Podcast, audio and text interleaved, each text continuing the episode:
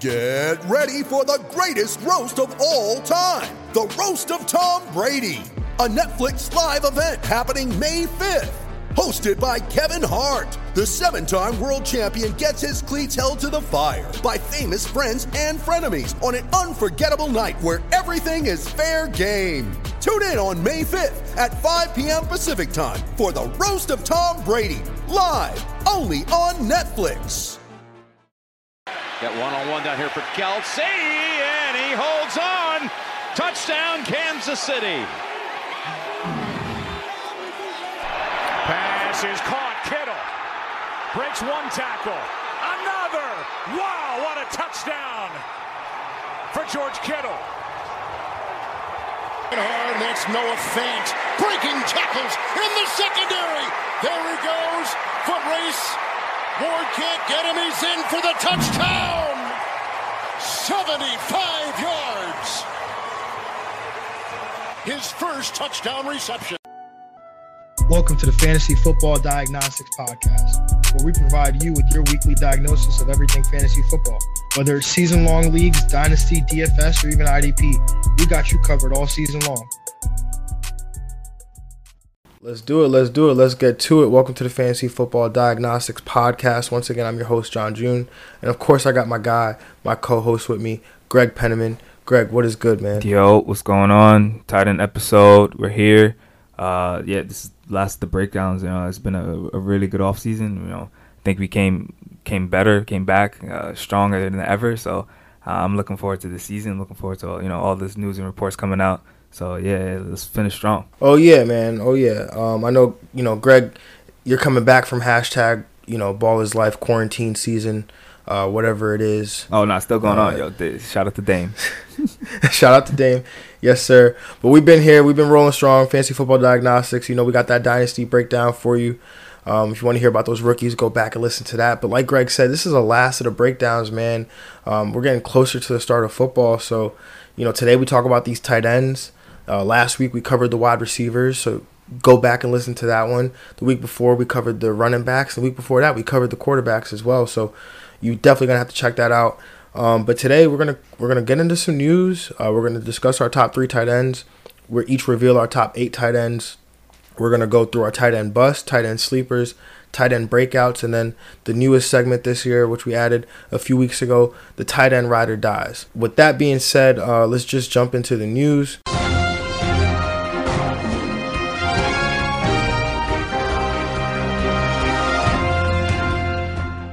Um, for, so first up, news item. Uh, this one's you know painful to me, um, but probably a little bit more painful to Denzel Mims.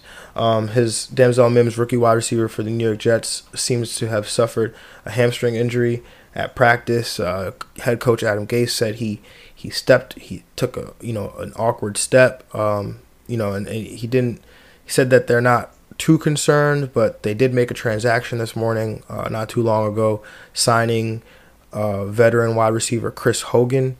Um, so that's gonna probably spell trouble for the prognosis on Denzel Mims, um, which I think has an impact on, on, on somebody we'll talk about a little bit later. Hint, hint.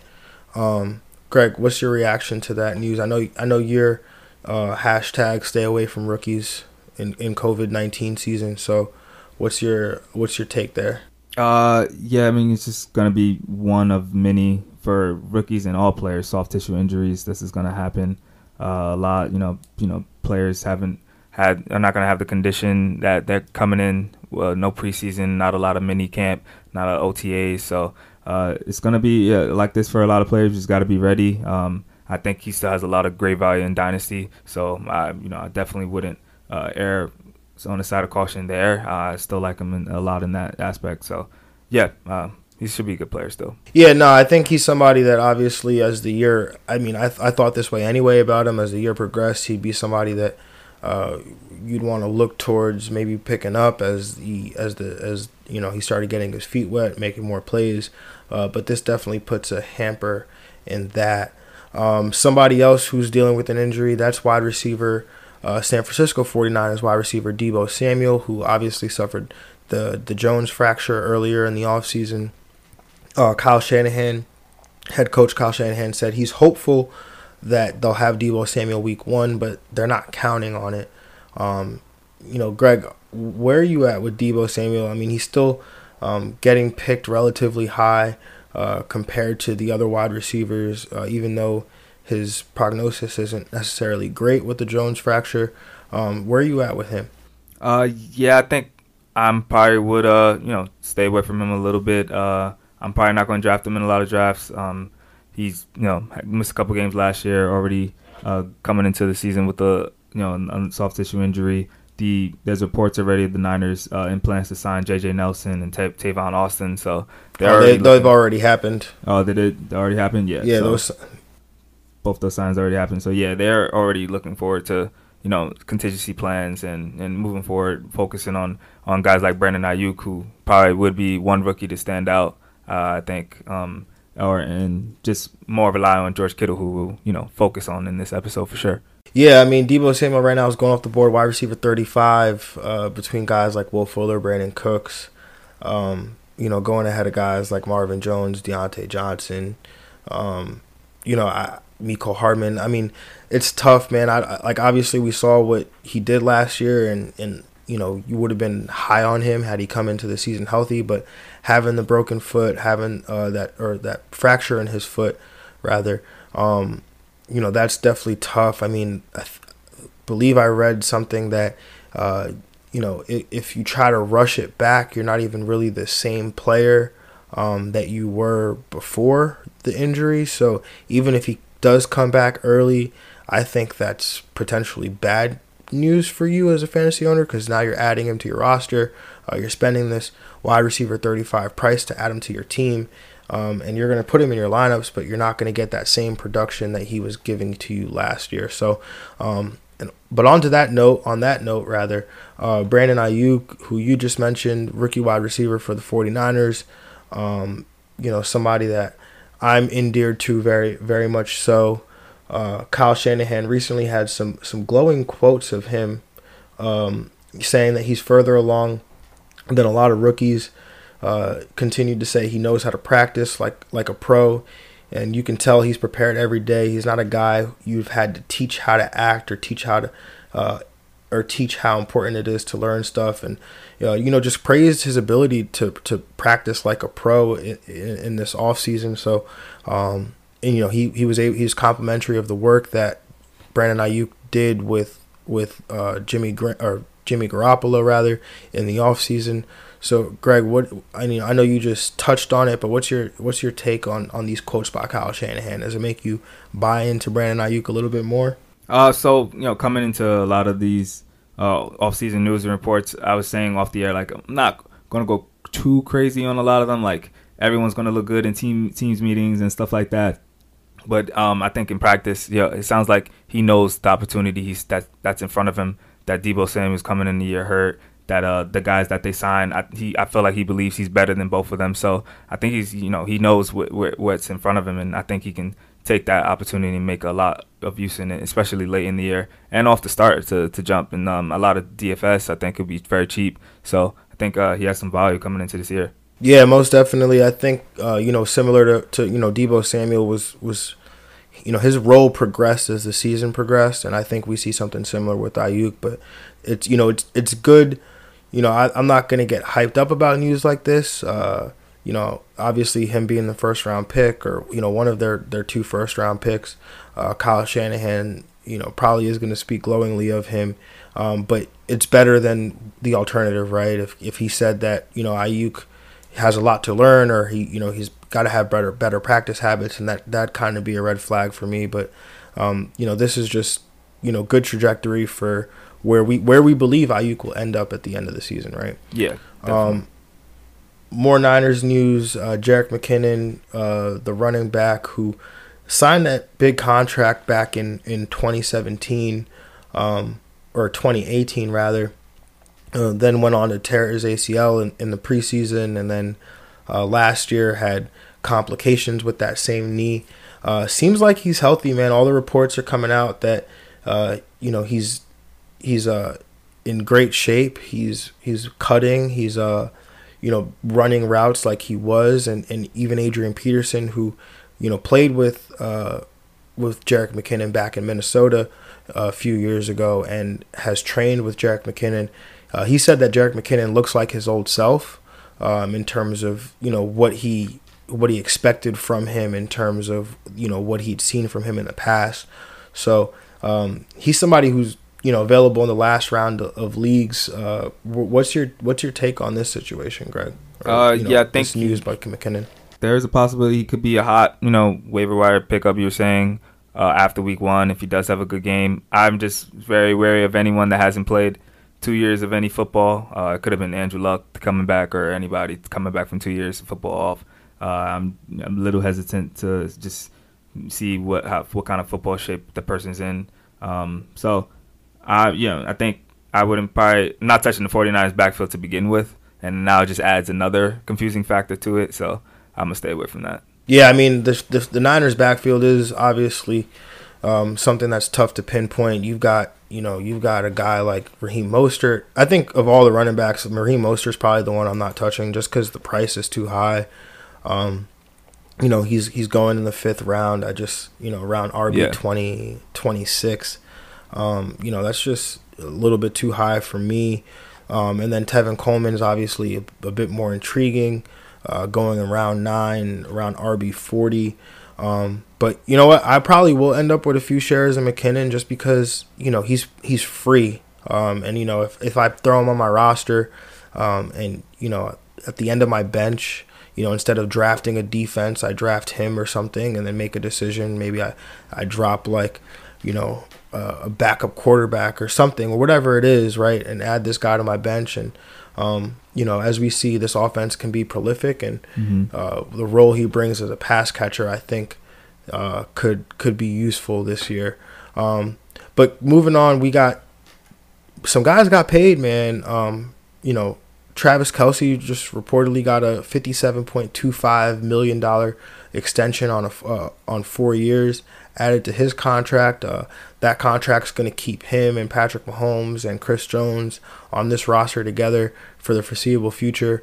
Um, Kelce actually is, is um, going to make, I think, seven million dollars next year. Is what I is what I had read. Um, so you know he's taking a discount here to stay in Kansas City. Um, and then you know George Kittle, uh, you know who these two are pretty much tied to one another. I feel like uh, they're always in conversation about who's the top tight end in the league. Um, there was also that that day where where Travis Kelce broke the tight end record for for most yards, and then in that same day, maybe just you know a few minutes later, George Kittle broke it broke it uh, broke that same record. Um, but Kittle received a, a five year, seventy five million dollar contract extension, which is going to go ahead and make him the highest paid tight end in the league. So, um, Greg, what's what's your take on this right here? Oh yeah, these two guys, you know, gonna be the you know near future for tight ends for a long time. Travis Kelce's thirty, but he's just so such a durable guy. Um, he's only missed one game in the last five seasons, so this man is money. You know he's gonna be on the field. Uh, so he deserves every single dime. And George Kittle, most upside of any tight end in football. He's the most you know, talented tight end in football. Uh, I just still remember that play against the Saints where he carried three football players down the field for like 10 yards to win that game and, clinch and close that game out. So yeah, both these guys deserve every dime. Yeah, man. George Kittle, I mean, he's definitely one of the best weapons in football, in my opinion. When you just talk about a guy, he's the true, you know, a lot of the tight ends. Travis Kelce. you know, no disrespect to him, but um, that guy is more receiver than he is a tight end. Um, where George Kittle is, you know, he's he's like a sixth offensive lineman out there. Um, you know what what he does in the run game as a blocker and even in pass protection as well. But um, don't don't sleep, man. That guy makes plays in the pass game as well. Uh, and like you were saying, you know, he, he makes tough yards after the catch. But let's just jump right into the tight ends, man. So before we do, you know, before we get into the breakdown, let's recap the top 12 in total points from 2019. Uh, obviously, Travis Kelce, he was number one. George Kittle was two. Darren Waller, three. Mark Andrews was four. Zach Ertz, five. Austin Hooper, six. Uh, Jared Cook, seven. Tyler Higbee eight. Hunter Henry 9, Dallas Goedert 10, Mike Gesicki 11, and then Jason Witten finished uh, fin- uh, rounds out the top 12. Um, so you know, tight end for me, Greg. I don't know how you know how you approach it, but for me personally, it's one of those positions where I'm either going to get one early, so I, you know I'll probably I'll, I'll, try to get a George Kittle or a Travis Kelce in the third, second, third round if I if I can or if it makes sense. Um, but if not, and most likely that's that's not the case for me, I'm just to wait until the end of the draft and try to pick up a sleeper because, um, you know, obviously if you had a Kelce or a Kittle or a Hooper or Andrews or Waller, you had a leg up on the competition. But after that, everyone else is middle of the pack. And, and, you know, for example, last year the difference between tight end 12 and tight end 20 was 12 half point PPR points on the entire year. Uh, you know, we're talking about less than a point a game. So, uh, Greg, how do you approach the tight end position as as a draft strategy? Yeah, uh, normally throughout all my fantasy career, I've never really had one of those top tight ends as far as ADP. Um, but yeah, last year I went you know to the show your breakout Mark Andrews. I bought him a lot uh, late in the draft, and that panned out to be you know a super hit for me uh, and in a lot of players in general in fantasy. Uh, I usually try to go into the year with thinking that uh, you know with a guy like later in the draft. So like Mark Evan Engram, I did like a lot last year. Uh, if it wasn't for his health, you know he would have been panned out to be a top five tight end. Um, and so yeah, I'm usually coming into the year thinking about a guy round 10 or later, 9 or later, uh, that I think is going to hit. Yeah, man. I mean, just like that, I, I just, you know, like you said, I, I, just always try to bring at least one, two, three guys to the table because um, you never know what's going to happen. You know, you know, last year, I, for example, Mark Andrews, you know, if you listen to the show, he was he was my guy. Um, believe he was my was he my breakout he or my sleeper? I think I had Hunter he was my breakout. Okay, I thought I had Hunter Henry as a breakout, but yeah, either um, one. We we mentioned him for sure. no, yeah, for sure. No, hundred percent. Um, but you know he, uh, you know, I missed out on a guy like him, so you know, end up with a guy like Darren Waller. So you know, there's always these guys. We just have to look. You know, George Kittle was that guy two years ago. Mm-hmm. Um, you know, we just have to look for them. You know, so um, you know, getting to the breakdown, man. Uh, I'm just gonna I'm just gonna start, man, because I know this probably this one's probably a little hot takey. So uh, I I have I have no idea what Greg's list looks like. Um, you know, we we do this every week. We have no idea what our list really look like. Um, but I'm gonna just throw it out there. I've got George Kittle as my tight end one coming into this year. Uh, this was a guy who was first in tight end target share last year with 28% of the team targets. He did miss two games, but still managed to go over a thousand yards receiving. The year before, he had 1,377 yards, which, like I mentioned before, that's an NFL record for a tight end. Uh, you know, like we were talking about before, I think the injury to Deebo Samuel, who who primarily worked the middle of the field a lot, along with Kittle, uh, could that injury could potentially funnel more targets to Kittle's direction. A lot of the times when injuries happen, we naturally look to the next man up. In this case, Aiyuk makes sense, but what we need to uh, but sometimes we need to just look at a role that a player was playing and determine well who else plays that role? And so the answer for me here is kittle. In warren sharp's 2020 preview he has heat maps showing target distribution of kittle and deebo samuel. And you know they're almost identical minus the bubble screens that deebo samuel was getting. So uh, you know jimmy g he's his best throwing down the middle of the field. And with Aiyuk being a rookie, I think he gets you know uh, he gets worked into a role similar to how Deebo was worked into last year. You know the, the, the Niners were obviously a good team last year at 13 and three, which allowed them to run the ball, but. Kyle Shanahan isn't a quote unquote running coach in the name of like, you know, Mike Vrabel or Mike Zimmer. He's an offensive minded coach who attacks defenses in whichever way he needs to do uh, in order to score points and and potentially and even win games. And so, you know, according to sharpfootballstats.com, the Niners in 2019 face the NFL's 14th easiest schedule of run defenses, and in 2020 they're slated to face uh, the 30th easiest schedule of run defenses. So that's third worst in the NFL. However, the Niners are slated to play the 14th easiest schedule of pass defenses compared to last year when they faced the 23rd easiest schedule of pass defenses. So combine that with them potentially not having as favorable a game script as they did last year. And I think San Fran will, will pass more, and this all culminates in, in Kittle slightly edging out Travis Kelce as the tight end one for me. Yeah, I don't think this is hot take at all. This is yeah, I got George Kittle all the way too. I mean, he was what? First, yeah, was, yo, let's was, go. This man, this man was t- tied with Travis Kelce in po- fantasy points per game with twelve point nine. He would have finished right over two hundred points, uh, fantasy points, total points if he played those two games that he missed. You know, he was uh, top first in red zone receptions last year. Uh, this man is, you know, just a dominant guy. Uh, you know, Deebo Samuel's out. You talk about that point as well. Um, I really know much more to add to that. I mean, George Kittle is a freak in nature, and talk about what separates him from all the other tight ends is that YAC. You talk about he led the all tight ends in YAC, 569 yards. You know, Kyle Shanahan loves people with that YAC. That's why they signed him and gave him more money. Uh, they draft people to get YAC. Uh, so yeah, this this this offense is going to revolve around him to start uh, and probably for most of the year. He, he's a freaking nature. Yeah, man. I mean, and look, this could this could be a case where you, you maybe you get this guy and you you uh you know you draft George Kittle and then he he kills it the beginning of the year or, or and then maybe you sell high on a George Kittle, right? Yeah. Um, you know that's always possible. Um, because you never know what people are willing to pay for a tight end.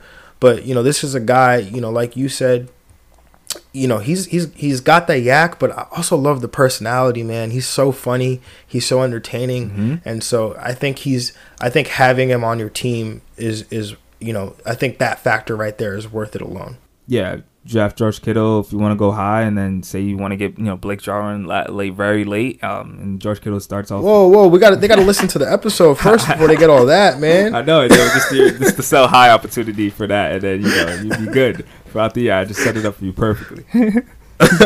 all right, man. So the tight end too, man. I, I know Patty's your guy. You're oh, yeah. you're a closet Chiefs fan. So go ahead, take this one, man. Yeah, yeah. Travis Kelce, number two. Uh, again I think is one of those like Lamar Jackson, Pat Mahomes situations.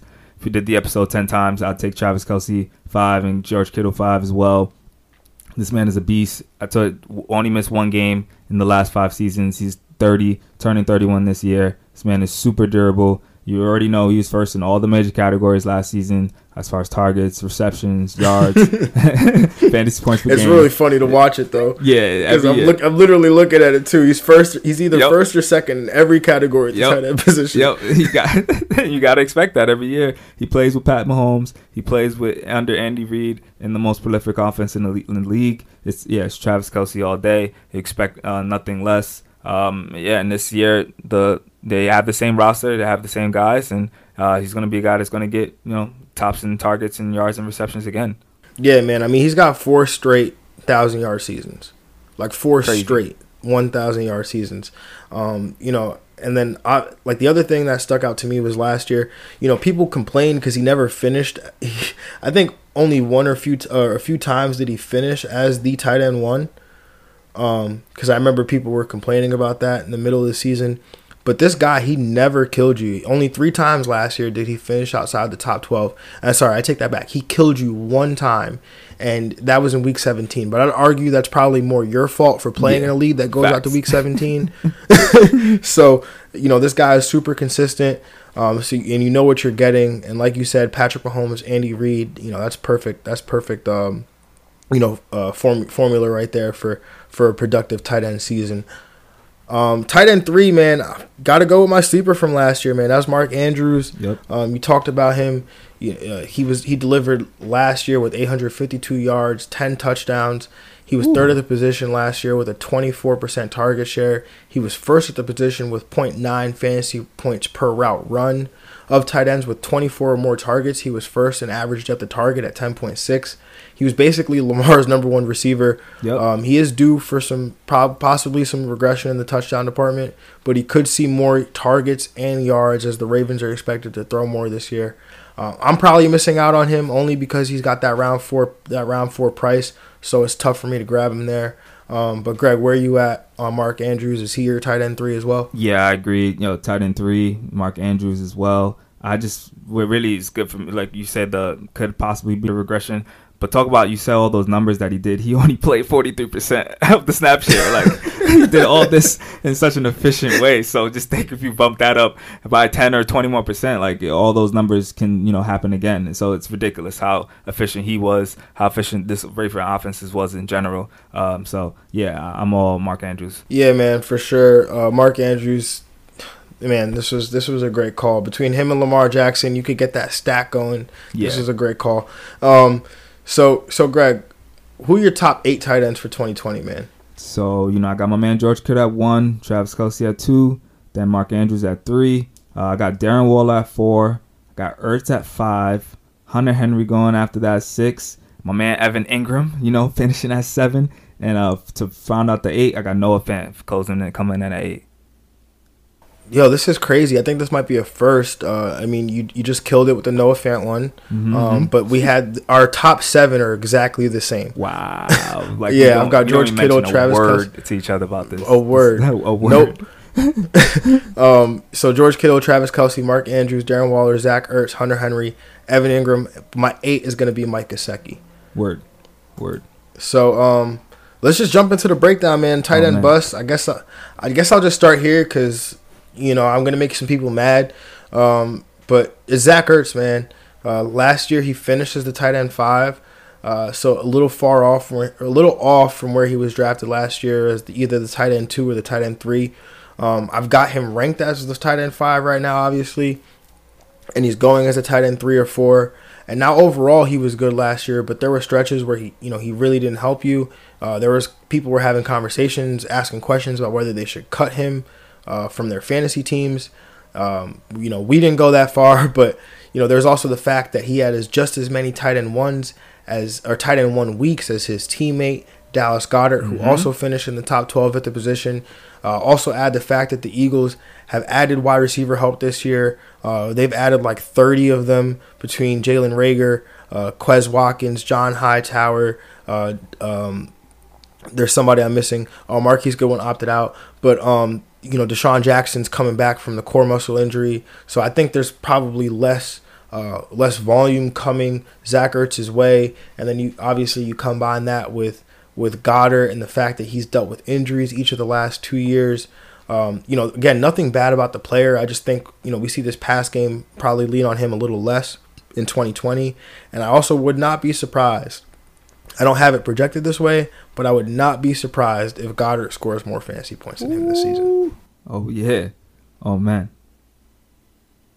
So yeah. Greg, who's your tight end bust, man? Yeah, oh, just to point on that. Yeah, Goedert. I think that is like the main point to for me to hone in on. I think that's a good call for for it to possibly be a bust. But uh, yeah, my tight end bust. I think a guy, you know, he's being drafted top twelve. He finished top twelve last year, but I don't think he's gonna, you know, have that outlook this year. I'm gonna go with Jared Cook um, for the Saints. Uh, I just think the you know the addition of Emmanuel Sanders uh, that'll hurt his target share for sure. Um, you know he was already you know outside the top 20 as far as uh, tight ends for target share. Um, that's where he made basically where he's made his money is his tight ends. I mean his touchdowns. He got nine touchdowns last year, which is a pretty high number um, for the tight end. But he only had five red zone receptions, so that correlation is going to be a little off because now if you add a receiver like Emmanuel Sanders, who's gonna you know get outside receptions outside the red zone. That would probably take a lot of production outside from Jared Cook. Also, Josh Hill, who's on the team as well, on the same roster, had more red zone receptions than Jared Cook last yeah. year. So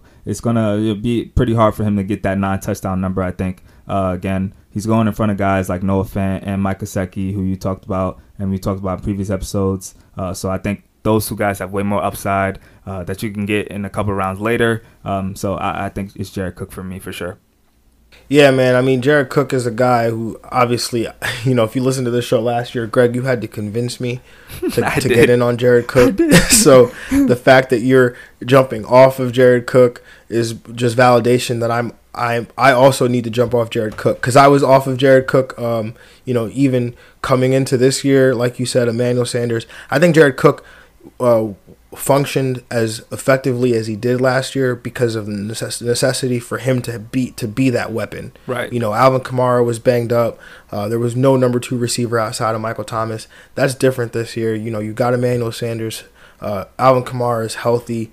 Um, so you know, I think there's less opportunities to come Jared Cook's way, and um, you know, at the end of the day, if you take a shot on him, it's not the worst thing in the world because he is tired of Drew Brees. It just comes down to you know what price are you paying to to, to add him to your roster. Yeah, yeah, definitely. I just yeah, definitely liked him last year coming into last year because you know his value wasn't as crazy, and you know mm-hmm. the you know being in the Saints offense is always good for a tight end. That's what we expected from Coby Fleener, but a guy that only got five red zone receptions and got nine touchdowns. That just doesn't make sense for him to repeat that this year. I think so. Yeah.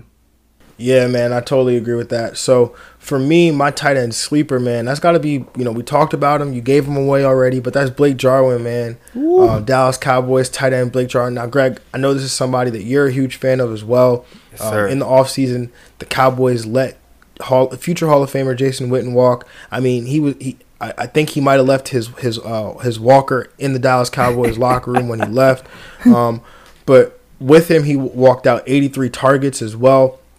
I'm not projecting Jarwin to get all these targets, but he's someone that's been so efficient uh, with his targets from a yardage standpoint, averaging 11.6 yards per reception the last two years. He's had over a 75% catch rate as well, with an average depth of target of eight yards. Uh, we expect the Dallas Cowboys to be a good team and for Dak to be amongst the leaders, if not the leader in passing yardage this year. Um, and Jarwin could finally have his breakout.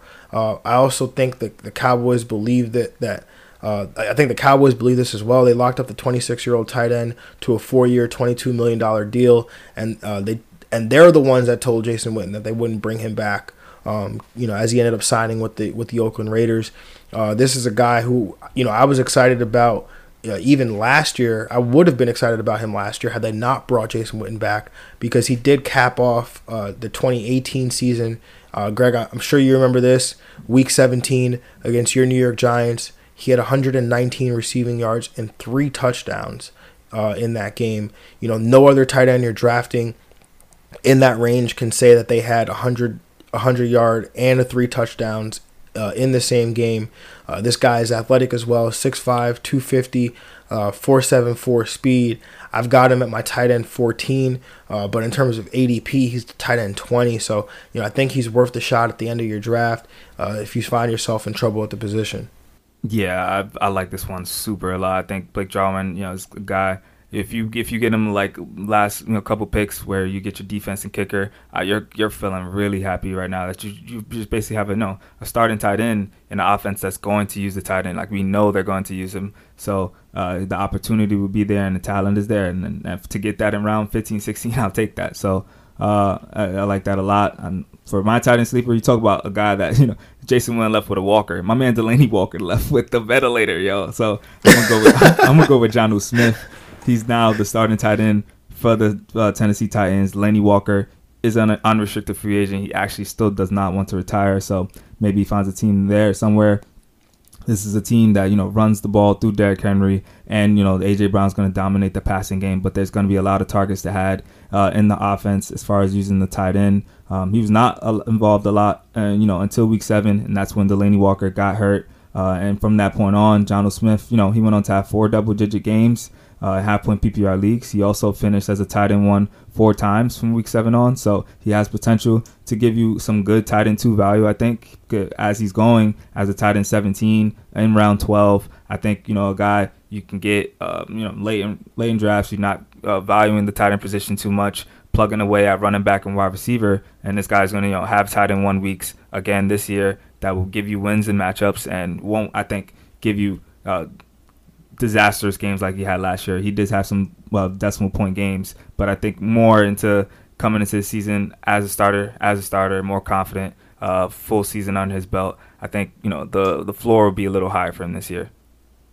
Yeah, man, I, I like this one a lot too. He's he's this guy's an athlete at the position, and guys, when we're looking to draft a tight end, um, you know, especially one late, you know, guys like, you know, well, obviously we're talking about some of these guys later, but a guy like Jack Doyle, he's, he doesn't really, you know, we know what the floor is on Jack Doyle, and the floor and the ceiling are almost in the same place. Yep. Um, but a guy like Jonnu Smith, you know, his floor is probably where Jack Doyle's is, but the ceiling is so much higher uh, just because of the athlete that he is. You know, this is a guy that 88th percentile speed score, uh, 90, 94th percentile burst score. You know, um, you know, 6'3", 250 pounds. Yeah, he had a He's couple rushing guy- touchdowns last year. Yes, yes. He. I was just gonna say that he had some rushing, some rushing touchdowns, some rush attempts as well. Um, I think he had a, like a almost a forty yard play on on an outside Yep, toss. yep, I remember Um, that. This guy is this guy is an athlete. I mean, and look, man. If not anything, um, if you draft if you draft Derrick Henry, AJ Brown, Jonnu Smith, and then you just post a picture of them in your in your league message board, I'm sure uh, they will you know intimidate your teammates into not even setting a lineup because that's how physically imposing these three guys are. Um, so, you know, you know, I'm sure Johnny, you know, they they probably get off the bus first.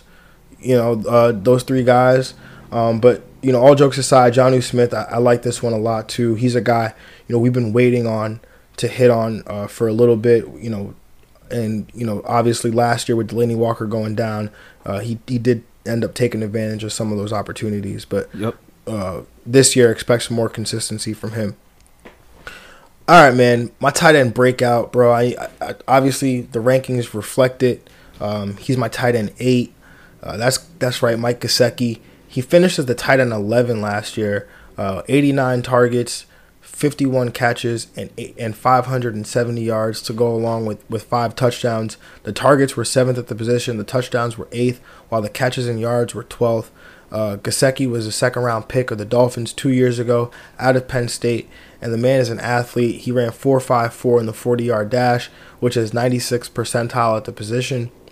He's got a 95th percentile speed score, 99th percentile burst score, 99th percentile agility score, and 100th percentile in, in catch radius as he stands 6'6, 250 pounds. Um, Gesicki played 34.6% of his snaps last year from the slot, and in fact, he led all Dolphins players in in slot snaps at 374 and slot targets at 80, uh, with the second and third players being Albert Wilson and Allen Hurns, who both recently opted out. Uh, and so, you know, bring in new all, new Dolphins OC Chan Gailey who was most recently with the New York Jets. He utilized Eric Decker as a big slot wide receiver in 2015 as he played 387 of his snaps from the slot and received 81 targets from this alignment. So I think we see similar usage for Gesicki as a big slot target, and I think he gets utilized in the red zone as well. Uh, as Decker had seven touchdowns from this alignment and 12 total on the year. Um, and oh, by the way, we covered this last week or two weeks ago. Don't really remember, but Ryan Fitzpatrick who is the Dolphins quarterback. Uh, he he was the Jets quarterback in 2015, running this Chan Gailey offense. Uh, him and Chan Gailey have history, as you know. Chan Gailey was his head coach back in Buffalo uh, when he signed that hundred million dollar contract, which blew everybody's mind. um, so there's obviously for familiarity there, and you know if Tua comes in then, as always, the rookie quarterback leaning on a good tight end narrative fits in this discussion as well. So, you know, Gesicki's going off the board as tight end 14, and I think you're getting a, a potential steal here at his ADP.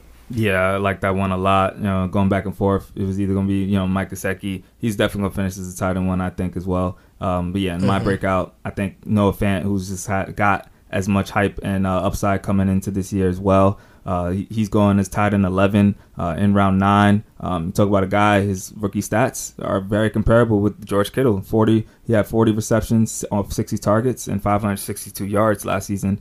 George Kittle in his rookie season had 43 receptions off 63 targets and 515 yards. So uh, it's very comparable. I think he has the talent physically uh, and to make this second year leap, um, especially with all the talent and the questions on this Denver roster.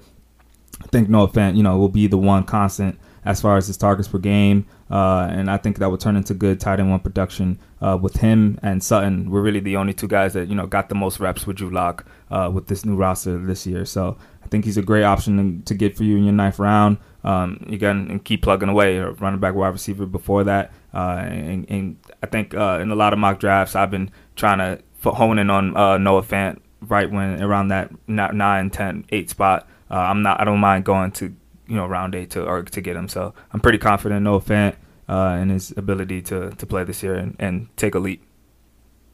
Yeah, man. Noah Fant's one of those guys that you're, you're just betting on the you're you're you're literally betting on the athleticism here. You're betting on the upside here because um, this is the guy who obviously showed it to us last year. Um, but you know, like like we talked about, I want a guy that has that athletic that athletic profile, the ability you know, to just be a freak at the tight end position. Uh, you know, if you did you look at pre- his player profiler on playerprofiler.com? Uh, I, I mean, I went into it, but I didn't. I didn't look into like all his, uh, his picture so, nickname. the best comparable, the best comp that they have for him is George Kittle. Oh, wow! Look at that. yeah. Yeah. No, it's yeah. Not, so um, crazy with it. Yeah, I mean, he's he's an athletic freak. They both went to the University of Iowa, uh, so they have that in common as well. Um, but you know, Noah Fant, you know, he's he's definitely somebody I think makes a ton of sense. Um, it's actually funny where it sucks because where I have him ranked, I don't end up with him. Um, but you know, again, where I have him ranked isn't necessarily where I would draft him because you know I'm going for upside when when I'm going for a tight end. So mm-hmm. um, you know, even if I've got a guy like an Ian Thomas slightly ahead of Noah Fant, I'm gonna still go Noah Fant just because right. of the upside there with the athleticism. Um, but but yeah, nah, Noah Fant, I love that pick, man. Um, let's just jump right to to the ride or dies, man. Oh yeah, oh yeah. We ride together. We die together. Yeah, my tight end ride or die, man. It's gonna be Chris Herndon, man. Uh, New York Jets tight end.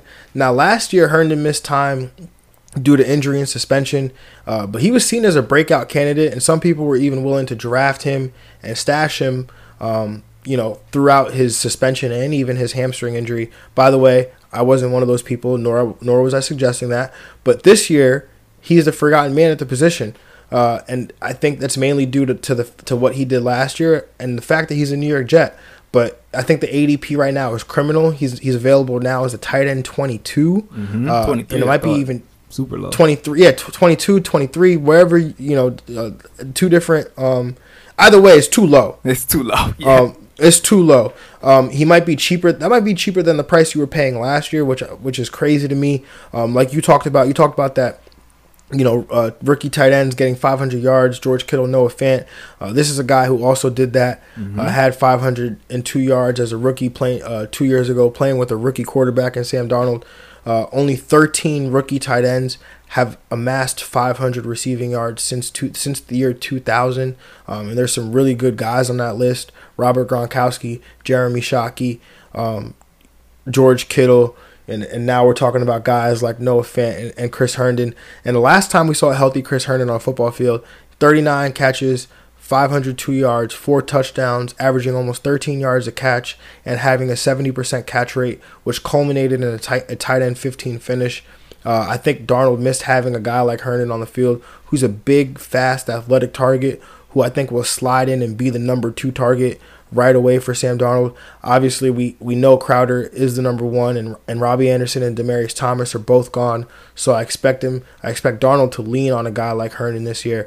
um, Denzel Mims, like we talked about, he's banged up with the with the hamstring injury, and obviously he's had limited time himself with in this offense with Darnold, and, and so is uh, Breshad Perriman. He's also new. So I think Darnold's going to lean on a guy he knows and a guy he trusts in Chris Herndon. Uh, watching videos of this guy, he looks faster than he did two years ago. Uh, and, you know, he stands at 6'4, 253 pounds. Uh, he's he's going to work the middle of the field where Darnold thrives. And I've got him as my tight end nine this year. So, again, you're getting great, great value.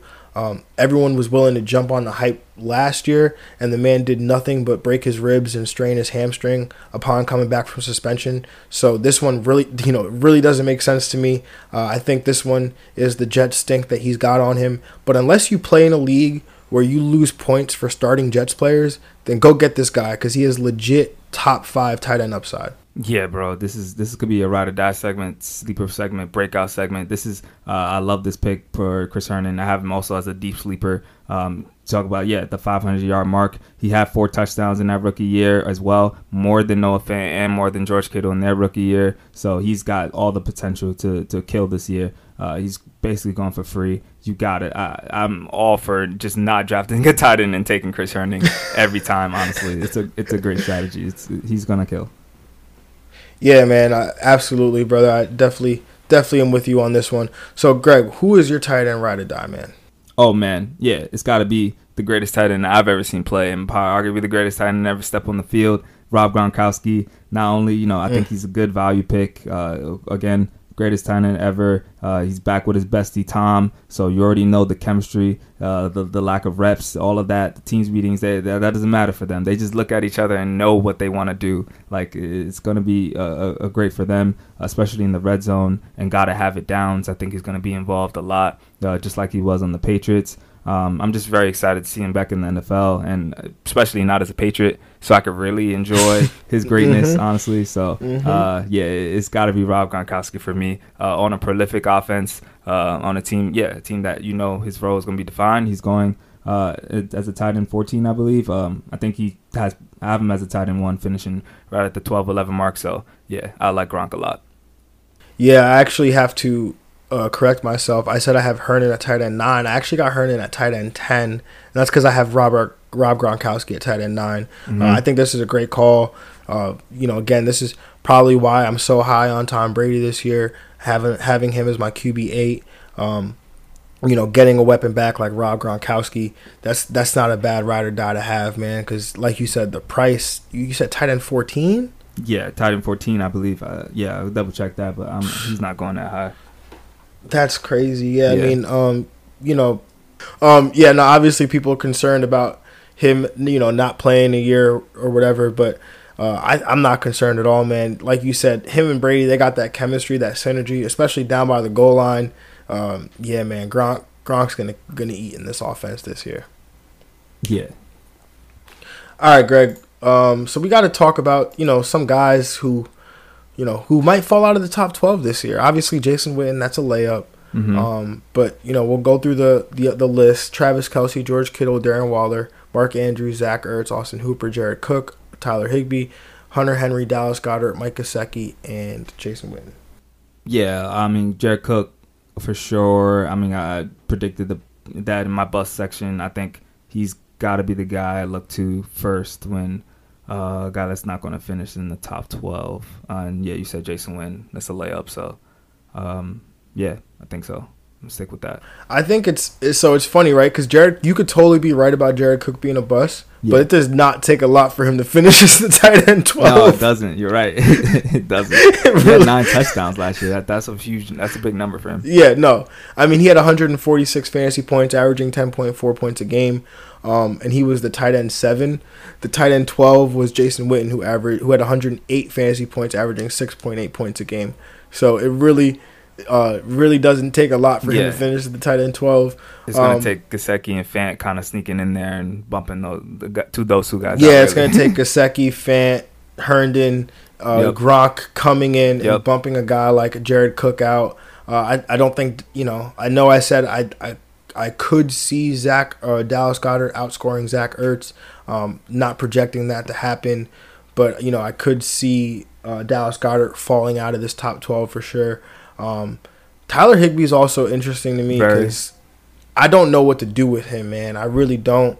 Um, you know what? With that being said, let's just jump right into this next segment because, um, I- you know, I know we usually do the ADP game here, but you know, it's really hard to do tight ends I don't like since this tight end group is really small and I, I can't really like I can't really not like anyone per se. Um, so I decided to come up with a new game, Greg. Keep trade cut. Oh man, So- trade cut. Oh yeah. yes, my favorite Instagram All right, so- definitely for sure. So we got Tyler Higbee, who was the tight end eight last year. Austin Hooper, who was the tight end six. And again, if you're confused about why we don't have Austin Hooper as high, maybe you, you don't know, but he's not on the Atlanta Falcons anymore. He is now on the Cleveland Browns, uh, where he, he was until about a few days ago the highest paid tight end. Um, and so, you know, so Tyler Higbee, Austin Hooper, or the guy who replaced Austin Hooper in Atlanta, Hayden Hurst. Keep trade cut, Greg. What you got? Mm, I think I'm a. Ooh, I'm a trade. I'm a trade Higbee. I think I'll. I, I think I'm gonna do that. I think after a couple weeks, it's it's crazy because you know my, my man Sean McVay. You be talking about Gerald Everett too, so like, and he's on the same Mhm. roster, so it's, it's tough sometimes. I'm a trade. I'm a trade cut Higbee though, because I think he'll, ha- he'll have good games, and you could be like, oh yeah, we can sell high on him. Uh, I'm gonna keep. Um, hmm. Hmm. Who the other two names again? It was Austin Hooper, Hayden Hurst. Uh yeah, I'm I'm a, I'm gonna keep Austin Hooper. Dag, do I have to really cut Hayden Hurst? I know it's a tough I'm, one, gonna- right? I'm actually trade Hayden Hurst and cut uh, Tyler Higbee. Then actually, I think that's what I'm gonna do. That I feel like Okay, yeah. yeah, I just Hayden Hurst has got mad potential in a, a very high pulling offense that throws the ball top in the leagues every year. Uh, yeah, that's what I'm gonna do. I'm gonna, I'm gonna trade Hayden Hurst, cut Tyler Higbee, keep Austin Hooper. Yeah, so actually, I'm going to, uh, I'm actually going to trade Tyler Higbee because uh, typically when I play this game, I usually like to trade the guy who has the highest value. Word, yeah. So Tyler Higbee going off the board right now as the tight end eight. Uh, I'm to trade him. Uh, I'm probably to cut Austin Hooper uh, only because, um, you know, Kevin Stefanski, he's coming over from Minnesota. Obviously, we don't know exactly what he's to do, but he, you know, they pretty much told us what they're to do when, when they declined David Njoku's trade request. They're to be running a lot of two tight end sets, and, and you know, similar to, um, you know, uh, Kyle Rudolph and Irv Smith in Minnesota last year. I feel like they kind of cannibalize each other. So um, plus Austin Hooper's playing an offense with uh, with Odell Beckham and Jarvis Landry. That's not going to be. He's not probably not going to see as much pass volume as he did in Atlanta, uh, where Matt Ryan's throwing for over four thousand yards every year. Um, so I'm going to cut him, but I'm going to keep Hayden Hurst, man, because you know that Atlanta offense. We saw what Austin Hooper could do, and even if he doesn't get uh, all those targets that Austin Hooper was getting, if he just gets some of them, uh, you know, I, I might have to be in on Hayden Hurst at, at his price because he's he's relatively cheap going off the board as a tight end twelve. Um, I actually never get him because, like we talked about, I'm usually waiting around for Mike Gesicki or Chris Herndon or uh, you know Noah Fant's ADP is a little bit higher than than than his as well. So, Yeah. um, but Hayden Hurst is is definitely the one I probably want to keep from this group because Yeah, I mean I of all, of all of them I think his role is the most secure to be honest. Yeah, I'm most excited on Hayden Hurst. That's probably why someone else probably would be too. That's why I was gonna trade him. Uh, but I think uh, it's hard to really call that that middle of the like the tight end Mhm. one, early tight end two line. So um, that's why I'm with you on getting you waiting for Noah Fant and Chris Herndon and like late round sleepers. Yeah, man. So you know, let's talk about some guys because you know, obviously, you did talk about Tyler Higbee. All right, so is the only pass catcher in in in L.A. you're touching or on the L.A. Rams you're touching is is Robert Woods? You want nothing to do with anybody else? Yeah, I think Robert Woods is the guy. Yeah, I, I want um I want he's touching him. He's been my guy for a couple years now. I'm, I'm gonna stick with him. Yeah, because obviously, if if you're down on Cooper Kupp, um, like you know we've talked about many times on this show, um, if you're down on Cooper Kupp because of the 12 personnel, um, then then you know for the listeners out there, maybe that means that you guys should be looking into a Gerald Everett or Tyler Higbee a little bit more because you know those targets have to go somewhere, right? Um, those opportunities have to go somewhere. So uh, Gerald Everett's definitely if if you're in that camp, you know, I know I'm not. Uh, Greg is is purely in the touching Robert Woods. That's it. But depending on what camp you're in, then then you know maybe you need to consider uh, Gerald Everett a little bit more. Um, you know, David Njoku. To that point, we talked about um, obviously the offensive situation this year and the fact that the um, the fact that the Minnesota Vikings ran a lot of two tight end sets, and so uh, do you, is Njoku somebody that potentially intrigues you in this in this uh, Browns offense? Uh, some I think he has you know tight end two value. Uh, he could. He's he's super talented. Um, he, yeah, he, he didn't get the trade you said, so I guess they do have some plans to use him. Um, yeah, it's gonna be interesting. I think I think he has good some good tight end two value. That's gonna end up with some tight end one weeks, just like uh you know Austin Hooper on the same team. They're gonna I think. One one hits, the other one's not though. It's gonna be hit or miss. honestly, that's that's how it's gonna be week week to week like Darren Fells and uh, what's his name last year on the Texans. Oh yeah, Darren. I mean, Darren Fells was just like a touchdown machine. It was like one Yeah. catch, eight yards, and a touchdown. like you were just praying for that touchdown when you started Darren Fells. But yeah, I think you know, like you were saying, um, you know, it's gonna be a matchup based thing. You- You're gonna have to see how the how the snaps are, um, how the snaps are being distributed between these two guys. Uh, it's definitely going to be something to watch. You know, if if Austin Hooper is being used more as a blocker, uh, and maybe David Njoku is leading the tight end position in routes, you know, that's something that cued us on on getting Dallas Goedert last year. Um, you know, over you know, and starting him over a Zach Ertz, or potentially starting him and leveraging the Zach Ertz situation because Dallas Goedert was playing a ton of snaps uh, in the two tight end sets, but he was also running um, more, I think, close to, if not more routes than Zach Ertz was. Um, so you know the, the the routes that are being run, that's important. That's something to watch. Um, you know, at the beginning of the year, uh, you know that's something that actually led us to Ryan Griffin as well because he led all tight ends in routes in routes run. He just wasn't getting the ball for a good chunk of the season, but eventually, you know, you know, uh, a, unless unless a guy is like Chris Hogan and they're just running, they're just getting exercise, like they like to say. Um, you know, then then obviously that's a situation you leave alone. But it's definitely something to watch. Um, another guy, uh, you know, Iowa had, you know, they're I guess they're churning out tight ends. They had two tight ends drafted in the first round last year. Uh, this is your your dynasty tight end, Greg T.J. Hockenson, who came out week one. Um, you know, had the crazy game against the Arizona Cardinals. What are you doing with T.J. Hockenson this year? Uh, I think again he, he might he has some tight end two upside as well. Um, I'm also in a wait and see mode because um, yeah, we I talk about you know the expectations after week one just shot up, so I think that's unfair to him kind of uh, for you know rookie tight end. But this year he's you know as long as Matthew Stafford is healthy, I think uh, I think he has some tight end you know two value and also can finish with some tight end one weeks as well. Um, he's highly talented out the draft, so see no reason why he could be a popular waiver wire pickup after you know a couple weeks to start. Yeah, man. I mean, like you said, he, he had expectations put on him. You know, after that week one, um, you know, never really capitalized. Um, but you know, he's somebody who's an athlete at the position. He was the eighth pick in the draft two years ago. Yeah. Um, you know, that not not the eighth pick in the second or third round. He was the eighth pick in the entire draft two years ago. Um, you know, so this is a guy who you know 6'5", 251, um, you know, playing in this Matt Stafford led offense. I think he does have potential.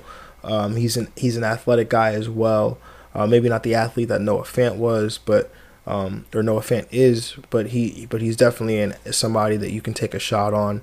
Um, Greg, another one of your dynasty rookie, or another one of your oh, dynasty yeah. tight ends. The one of them got Jace Sternberger, man. man. one of them got a hit. So what are you doing with a with a guy like Jace Sternberger? You know, playing for the Green Bay Packers in an Aaron Rodgers led offense. No Jimmy Graham, uh, no number two receiver to speak of. Um, what are you doing with a guy like Jace Sternberger? So I, I, like his I like his talent. I like his his outlook. I think I'm a little more excited for T.J. Hockenson if I had to choose one, uh, just because mm-hmm. tight ends in Aaron Rodgers' offense historically just never been anything. Like I've I don't know who was the best tight end really to play with Aaron Rodgers than produce like Michael Finley. Michael Finley, yeah, yeah, yeah. So uh, I, I think honestly, I wouldn't. I'm not too excited. I think you know has some some good outlook. I mean, you know, Aaron Rodgers not going to be a Packer in like a couple of years, so um, you know, maybe he has some some good. Definitely for dynasty, I think he has some uh some good potential. But yeah, if I, if I had to choose between the two, I'm I'm I'm more excited about T.J. Hawk. Yeah, man. I mean, again, right? Like any of these guys, like you're not even looking for them to finish as the as a top five tight end. I mean, you that's your hope when you draft them, but you just don't want them to lose you a week. You know? Yeah, get you uh, them again, point games. yeah, no, like a point eight. Like, bro, I'm not trying to have that in my lineup. Um, so you know, I think you know he's a guy that obviously you want to pay attention to. You know, how, you know what's his target distribution like? Is he on the field? Um, you know, and it's just um, someone to monitor because you know all these guys that we're talking about. You know, obviously, if you listen to us, uh, we we do our streams of the week during the season. We do oh, our yeah. quarterback stream, uh, tight end stream, our, our defensive special team stream, along with our starts of the week. So, um, you know, we'll we'll be talking about some of these guys throughout the year. Yep. You know, depending on if they have good matchups and stuff. Uh, another guy who fits that that narrative, Ian Thomas um, you know, Carolina Panthers tight end, uh, you know, is playing with, with Teddy Bridgewater this year. Uh, Greg Olsen, he's now in Seattle. Um, so, you know, there's opportunity there for Ian Thomas to, to potentially, um, you know, get some targets in this offense. Mm-hmm. So, Greg, what are you doing with Ian Thomas? I do like his upside a little bit, um, a lot. Actually, going to be, you know, tight end two or around that same jumble than all those other tight end twos. But I think his upside is a little higher as far as um those other guys because he's going to be the starting tight end. Teddy Bridgewater, we know he threw to Jared Cook. It's part of the reason why Jared Cook was uh, finished as the top uh, tight end one last year. So he's going to use the tight end. I think he's going to you know target him. So I, I like Ian Thomas uh, and his outlook coming into the season. Yeah, man. I I mean I've got Ian Thomas at tight end 16. It's actually funny. I think I've I, you know I've got him ranked higher than some other guys that that we like. So you know, I just never walk away with him, um, just because again, guys like um, Chris Herndon, you know, and Mike Gesicki are going so late. It's just Yeah. it's criminal to me. Yeah. Um, so I I find myself just waiting until the end of the draft, like to draft one of these guys. Um, so you know, but he's definitely somebody that has upside, like you talked about. Teddy Bridgewater targeting the tight end, I think that's key as well. Um, another, you know, and then we get to you know some of these some of these older guys. Um, you know, Jack Doyle. Uh, what are you doing there? I mean, obviously, I, t- I touched on him. The floor and the ceiling, they're they're they're like there's no separation there. Um, but you know, Philip Rivers coming in, he he does have a history of targeting the tight end. So is uh, Jack Doyle somebody that you'd look to if you were in trouble? Uh, yeah, I think during the year he's going to be a popular streaming option, especially because you know no more Eric Ebron and stuff too. So uh, I think that's going to help him. It was hard to you know call, and you know you knew Jack Doyle was like the safer and the better tight end. Is that Eric Ebron would be getting t- uh, touchdowns, so it will always be taken away from his production. But uh, I, yeah, I like Jack Doyle. You know, from week to week, um, a guy if you you know if you want to go into the strategy, if you're uh, don't even value tight ends at all, want to stream tight ends, I think he'd be a good like week one to start him, Herndon, uh, and, like and you know, switching and out people uh, throughout the year. I think he, he'd be he'd be good. A name that's going to pop up throughout the year. Yeah, man. I mean, he's again. He, you you know what you're getting when you put him in your lineup. Um, you know, somewhere around like five to six points is, Yep. is what you can expect from him.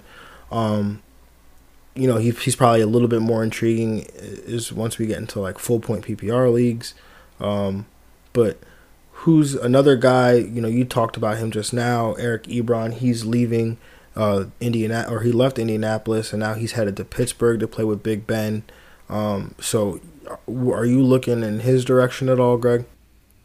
Uh, I think I have him kind of around where Jack Doyle is. I think with a little more tight end, uh, I mean touchdown uh, upside because you know he's historically been a guy to get touchdowns. Also, he's in a, a Big Ben offense. You uh, we'll talk about many times. You know when Big Ben is there, they're going to be tops in attempts, uh, tops in throws, um, and tops in you know a lot of passing metrics. So uh, I, I like any you know player that's going to be possibly targeted on, on this offense with Big Ben. Um, so yeah, I think again week to week uh, he'll be named to pop up, especially in DFS. I think he'll have some good matchups where if you're hunting for for touchdowns in DFS, I think he he'd be a guy to pop up.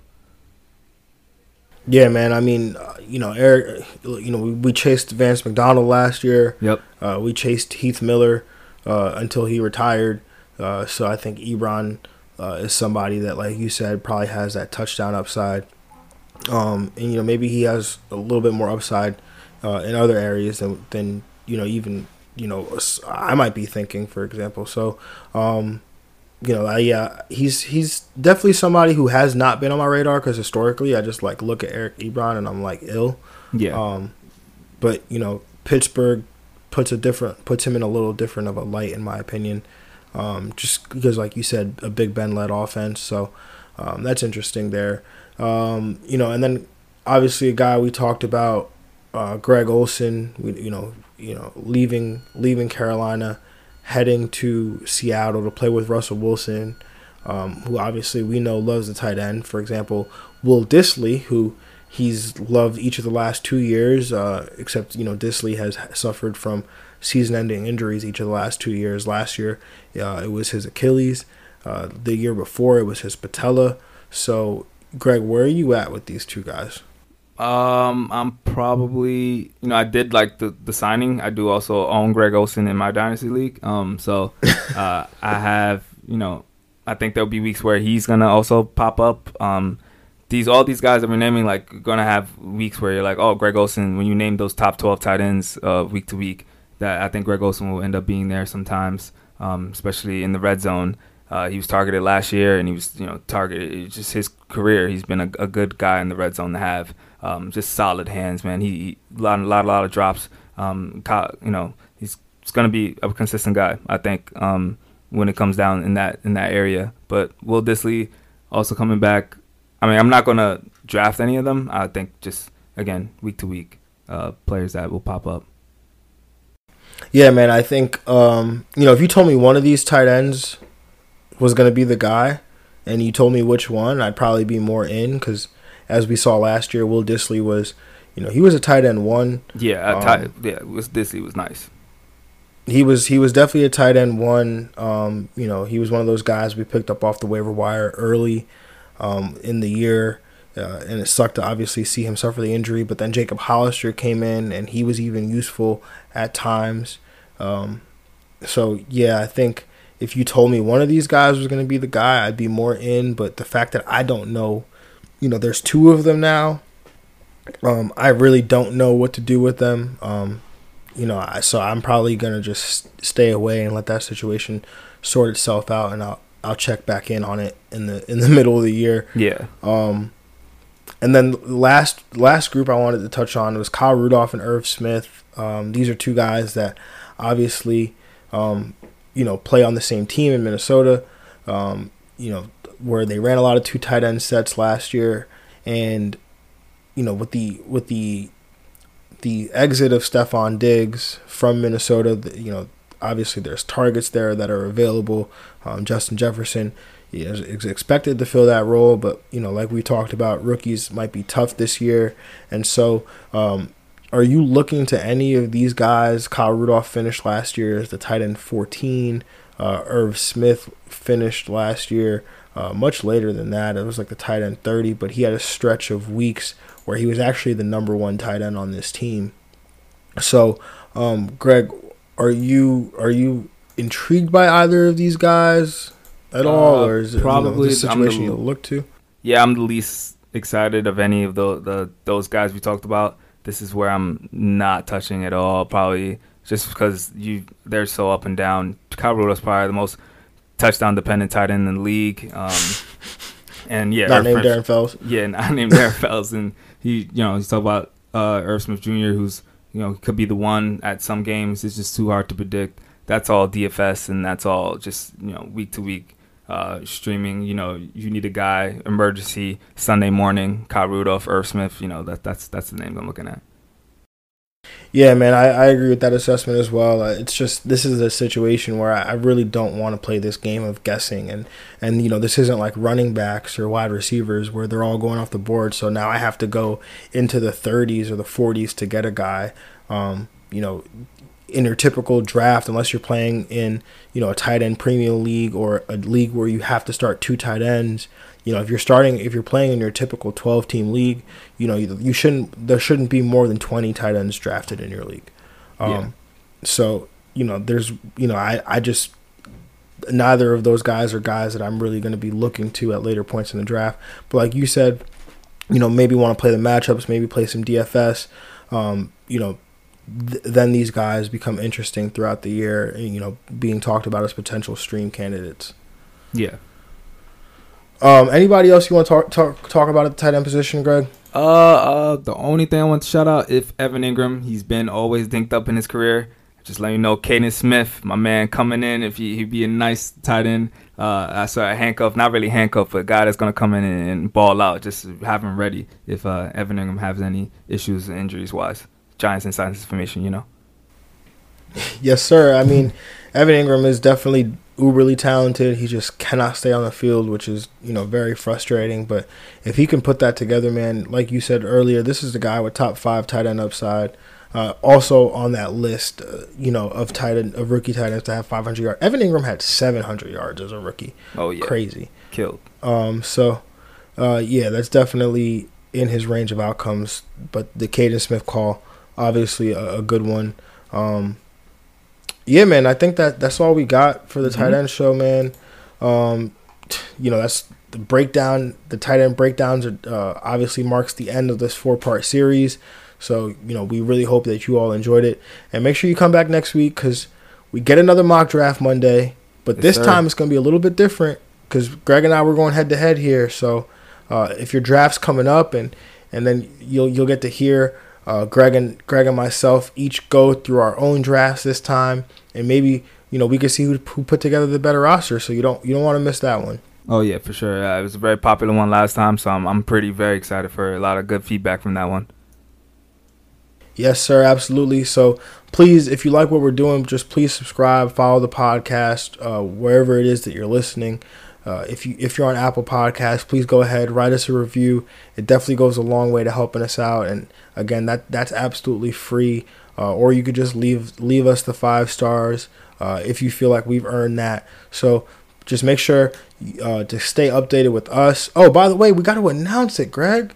The, our fans we, we you know we've been trying to figure out what to call you know loyal listeners of this podcast um and so you know we we did some brainstorming um shout out to my wife bianca because she's the one that, that that gave me this inspiration but you know greg and i we both agreed the hashtag dx tribe You already know DX Tribe out there, uh, the official name, the official uh, ribbon cutting. We won't call it. Yeah, let, let's go.